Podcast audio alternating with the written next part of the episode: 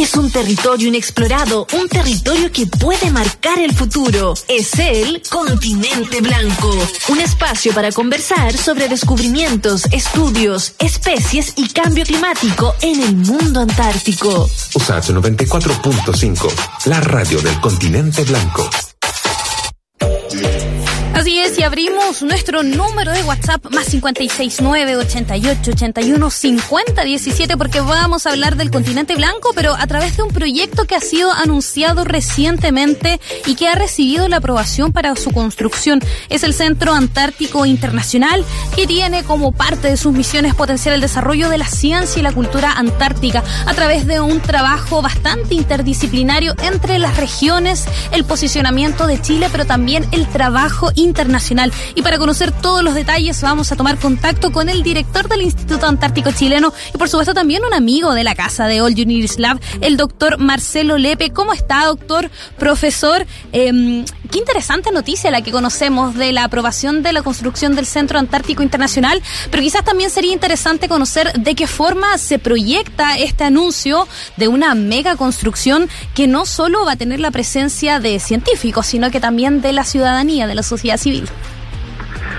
Hola, buenas tardes Nadia, ¿cómo estás? Bueno, contento de estar de nuevo en tu programa y bueno, feliz también de comentar este proyecto que ha sido una muy larga ambición para los magallánicos, para Chile y para la comunidad antártica.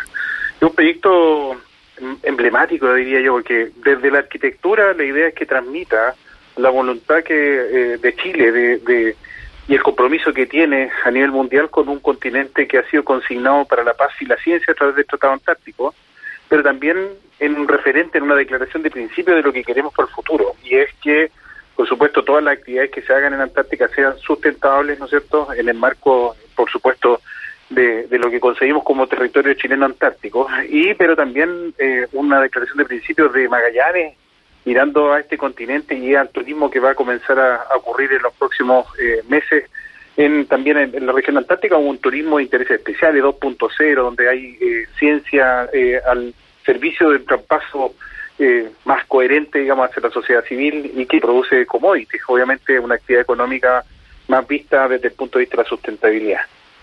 Oye, Marcelo, además que esto es algo que se viene gestando, digamos, hace mucho tiempo. Si nos puedes contar el, como, digamos, el, esfuerzo conjunto que ha significado este, porque viene desde el 2017, entiendo, un, proyecto liderado no solamente por, digamos, usted, el Centro Antártico Internacional, sino que eh, hay arquitectos también detrás que han estado trabajando y ahora, cuatro años, digamos, más tarde, recibe esta aprobación del Ministerio. ¿Cómo ha sido también ese, ese camino largo que ahora finalmente termina con esta, esta gran noticia? Sí, de hecho, de hecho se proyecta hace mucho tiempo más. Eh, los primeros esfuerzos por este centro antártico nacen casi junto con la declaración chilena de, del territorio chileno antártico, la delimitación, ¿no es cierto? Eh, ahí se propuso de que en la región de Magallanes se construyera un gran centro para albergar eh, a la comunidad científica después del, del año geofísico internacional que le da el puntapié inicial a lo que se conoce hoy día como el SCAR, como la comunidad eh, Internacional de Ciencia Antártica, eh, nosotros pensamos que era un buen momento de, de, hacerlo, pero lamentablemente por diversas razones se fue postergando en el tiempo, tomó distintas formas, distintos nombres, pero finalmente eh, hubo una decisión hace unos años atrás eh, que ya pasa casi tres o cuatro gobiernos, eh, que muestra también una muy buena voluntad desde el punto de vista de que es transversal este interés de que Chile vaya consolidando esa visión antártica y que ahora se traduce en, una licitación internacional que culminó hace unos meses atrás. Esta licitación internacional la ganó un grupo de jóvenes arquitectos muy visionarios y muy vanguardistas, también muy respetados dentro de la comunidad eh, internacional, eh, Moleto y Tirado, ¿no es cierto? Y ellos eh, dieron una visión increíble de un edificio muy vanguardista, pero que también dialoga con el medio ambiente, pero y, eh, además se transforma en ícono cultural. La idea, eh, como te digo, este statement, esta declaración de principio de Magallanes, que tiene un apellido, pues la, Magallanes, en la región de Magallanes y de la Antártica chilena. Entonces, la idea es que sea un edificio dedicado a la ciencia, vamos a transmitir la ciencia antártica de forma bastante novedosa. Hay un bosque antártico proyectado que ya lleva creciendo tres años eh, con varios, como son los ambientes polares y subpolares, eh, también hay un área dedicada a la evolución, a la paleontología, a la geología. Entonces, la idea es transmitir, y esto per se se transforma en un atractivo que podría eh, obviamente obligar a un turista que visita la región a que no solamente pase eh, temporalmente por la región, sino que se quede unos días más y eso se traduce por, por supuesto en un dinamismo de la economía que, no había no podríamos ver de otra manera.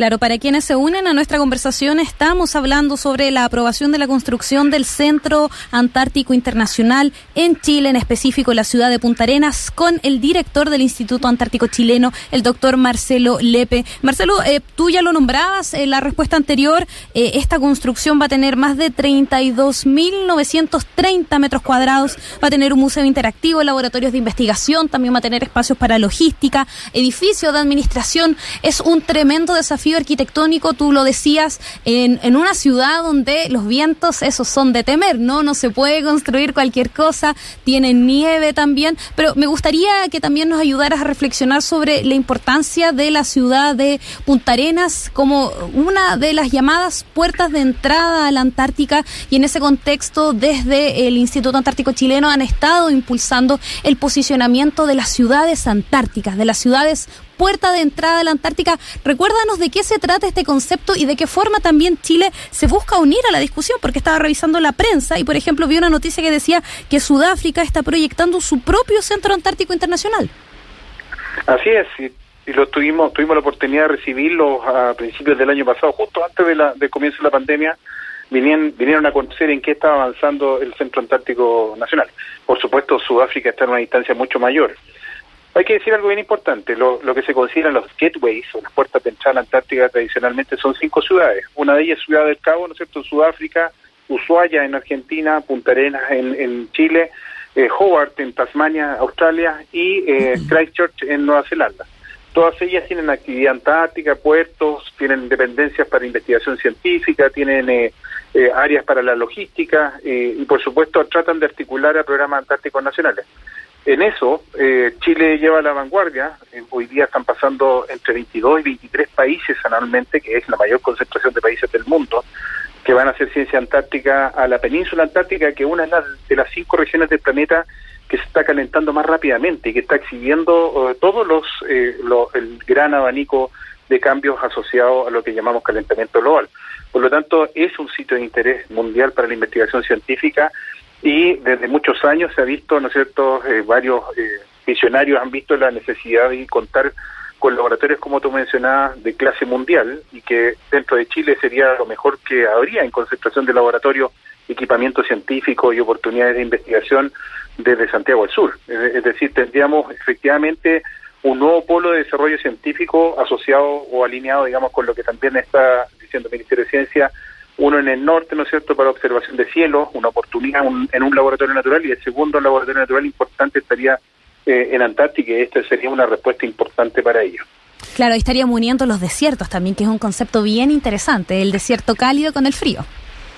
Sí, y que son coetáneos, que no mucha gente sabe que las razones que convierten Atacama en el desierto más seco del mundo son las mismas razones que hicieron que los dry valleys en, en la Antártica sean el desierto más longevo del mundo junto con Atacama. Entonces, dos, dos de las regiones más extremas del planeta están vinculadas a la aparición de la corriente circumpolar antártica. Oye, Marcelo, bueno, le recuerdo a los que nos escuchan por Radio USACH, estamos hablando con Marcelo Lepe, director del INACH, justamente por esta buena noticia que el Centro Antártico Internacional ahora recibió una aprobación para poder tener su construcción en Chile. Y quería profundizar en lo que tú decías respecto de estos eh, gateways que hay en distintos lugares y, bueno, donde Punta Arena, por supuesto, es uno de ellos. Mencionaba Nueva Zelanda, eh, Sudáfrica. Y de hecho, eh, esto justamente se va a instalar en Punta Arenas porque está dentro de esa lista que tú decías. ¿Qué es lo que transforma a una ciudad? Ciudad o un país en un gateway y que puede ser parte, digamos, de esta lista que tú mencionabas, eh, Marcelo? Bueno, hay varias razones. Hay algunas razones históricas, como ustedes eh, probablemente saben, y los que han tenido la oportunidad de visitar Magallanes eh, van a darse cuenta que caminando simplemente por la ciudad de Punta Arenas, que tiene comparativamente, comparando el resto de Chile, pocos terremotos, todavía hay muchos edificios centenarios en pie y que atestiguan una historia de la época heroica de la exploración antártica. Entonces, una ciudad con mucha historia, está en su ADN, digamos, la, la historia del piloto Pardo, de Chacleton, el Hotel Cosmos, eh, varias de las dependencias que están alrededor de la ciudad y de la Plaza de Armas, por ejemplo, vieron vieron pasar a, de estas grandes expediciones. Y después, en, etapa histórica, lo que digo yo eh, respecto al, paso de estos países que van dejando un poquito su cultura.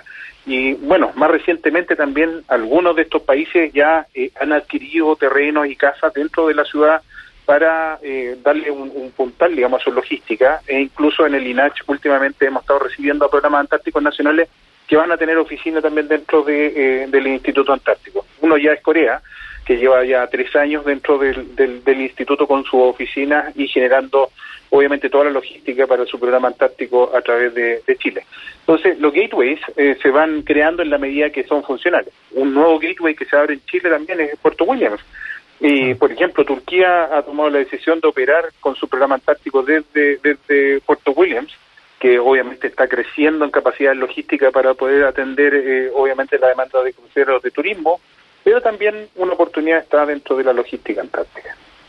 Bueno, y justamente tú lo mencionabas, Marcelo, y ustedes lo dieron a conocer también en la cuenta de Twitter del INACH, que el día de ayer, hace 105 años, zarpaba desde Punta Arenas el piloto Luis Pardo hacia la isla Elefante en un rescate que ya es histórico eh, de los miembros del Endurance y que también ahí ustedes hacen la invitación, yo la reitero, a que revisen el libro Huellas Antárticas que se puede descargar de forma gratuita en la página del INACH y que tiene una diagramación muy bella donde uno también puede aprender de estos puntos históricos de la ciudad de Punta Arenas. Nos quedan tan solo algunos minutitos para finalizar esta conversación, pero me gustaría eh, dos cosas. Uno, si ya hay fecha para eh, quizás tener noticias específicas sobre la construcción del Centro Antártico Internacional. Y lo otro es que estaba viendo que quedan muy pocos días para la postulación a la Feria Antártica Escolar, donde se suman los estudiantes de enseñanza media de todo Chile, donde compiten por un viaje al continente blanco. Sí, bueno, voy a partir por lo segundo. Muy orgulloso de que, eh, a pesar de, obviamente, la pandemia, acaba de pasar una etapa bastante dura de la actividad antártica, donde se suspendieron casi el 70% de los proyectos en terreno. Eh, y ahora esperamos, empezamos a compensar. Eh, Magallanes ya lleva cifras verdes durante varias semanas. Esperemos que esto se proyecte en el tiempo y si se proyecta en el tiempo, nosotros tendríamos una campaña antártica con mucho resguardo, pero tratando de compensar esa pérdida en actividad científica. Nosotros tomamos muy en serio el centenar de proyectos científicos que anualmente estamos haciendo en la Antártica, pero también tomamos muy en serio el compromiso que tenemos con la comunidad escolar. Y, esto es re importante porque el foco de la Feria Antártica Escolar es transmitir la oportunidad democrática que tienen todos los chilenos de llegar a la Antártica, no intentando su condición social, eh, sexo ni, ni, raza. Eh, así que lo, lo importante y lo bonito de, de de esta comunidad antártica que se creado en torno a la competencia escolar eh, hace que la FAE sea uno de, de los programas más queridos del, del INACH. Y efectivamente quedan pocos días para postular. Yo invito a que los que no lo han hecho eh, revisen las bases. Está todo en un formato bastante amistoso. Hay videos que ayudan a indicar eh, cómo se puede preparar las propuestas. Eh, buscamos la colaboración entre, entre, colegios o, escuelas que están distantes eh, en Chile, eh, pero que se premian de manera increíble. Yo creo que nadie de nosotros imaginó cuando chicos, nadie que podíamos llegar a la Antártica con un premio. Yo, creo que no. eso, eso es muy importante y bueno, les recomiendo que visiten la página de INACHA. Hay muchos libros descargables. Está la historia de McFarland también ahora nueva, que es una de las historias poco conocidas de la exploración antártica donde hubo chilenos vinculados, muy temprana. Eh, y bueno, y dentro de los próximos días se inaugura también el, piloto pardo, ¿no es cierto?, una escultura preciosa que se ha puesto en la costanera del estrecho eh, y gracias a la gestión increíble de, la Fundación Piloto Pardo. Y quedaron, quedó pendiente, Marcelo, la fecha, ¿eh? para que nos entusiasmes ahí con las próximas noticias que podemos tener del Centro Antártico Internacional. Mire, yo, yo creo que estamos estamos dentro de las próximas dos semanas va a haber noticias importantes. Yo eh, pondría atención a eso. Obviamente yo no puedo anticipar porque obviamente hay varios eh, varias entidades. Este es un esfuerzo muy transversal de muchos eh, voluntades de gubernamentales, de, de ONGs, también de privados. Eh, pero existe por primera vez en la historia, yo veo un tremendo consenso de que este es el momento de, construirlo porque puede significar reactivación económica, porque marca un destino eh, en el tema antártico y porque obviamente queremos imaginar que un Chile va a ser mucho más sustentable en, los próximos años y nuestro compromiso sea transmitir también hacia el continente De hecho, Marcelo, para motivar un poco también a, la, gente que, vaya a este, a este centro que ustedes van a, van a administrar también junto con la Universidad de Magallanes, si es que nos puede ayudar profundizando un poco en lo que, lo que va a ser este centro, porque no solamente va a ser un centro de, de investigación, digamos, en, en ciencia antártica, más un museo interactivo, sino que también, y por lo que estuve leyendo, va a tener un, un bosque, va a tener un, acuario, digamos, con todo esto con especies eh, vivas eh, que tengan que ver con la Antártica, por supuesto. Si nos puedes contar un poco, porque hay un montón de cuestiones que van a estar en este, en este nuevo centro antártico. Sí, efectivamente, el bosque antártico recrea el bosque que existió hace 70 millones de años en la península antártica y Magallanes, porque estaban conectados físicamente y ese bosque ha juntado parientes distantes que hoy día están repartidos por distintos lugares del mundo, principalmente en continentes del hemisferio sur, como en lugares tan distantes como, como Nueva Caledonia, Tasmania, Queensland en Australia, eh, el, sur de África, eh, Sudamérica y por supuesto eh, también la isla de, Nueva Zelanda. Lo hemos puesto juntos de nuevo, estamos aclimatándolo y la idea es que en los próximos años tengamos este bosque con todo esto primos que están viviendo separados hoy día, pero que fueron juntos hace 70 millones de años. En, los acuarios la idea es exhibir la diversidad antártica no vista. No, no, la Antártica no es solo pingüinos, orcas y ballenas, también hay una tremenda diversidad, gigantismo antártico, eh, una cantidad importante de invertebrados que son muy espectaculares y que queremos eh, tener representados ahí con especies vivas y que se estén reproduciendo. Eh, eh, también hay un área donde uno va a experimentar los vientos y el frío antártico eh, de la manera en que se experimentan dentro del círculo polar. O sea, desde Bahía Margarita al sur hay vientos huracanados y con temperaturas bastante bajas, eso no lo va a poder vivir dentro del centro antártico, además de un área de exhibiciones rotatorias y otras permanentes.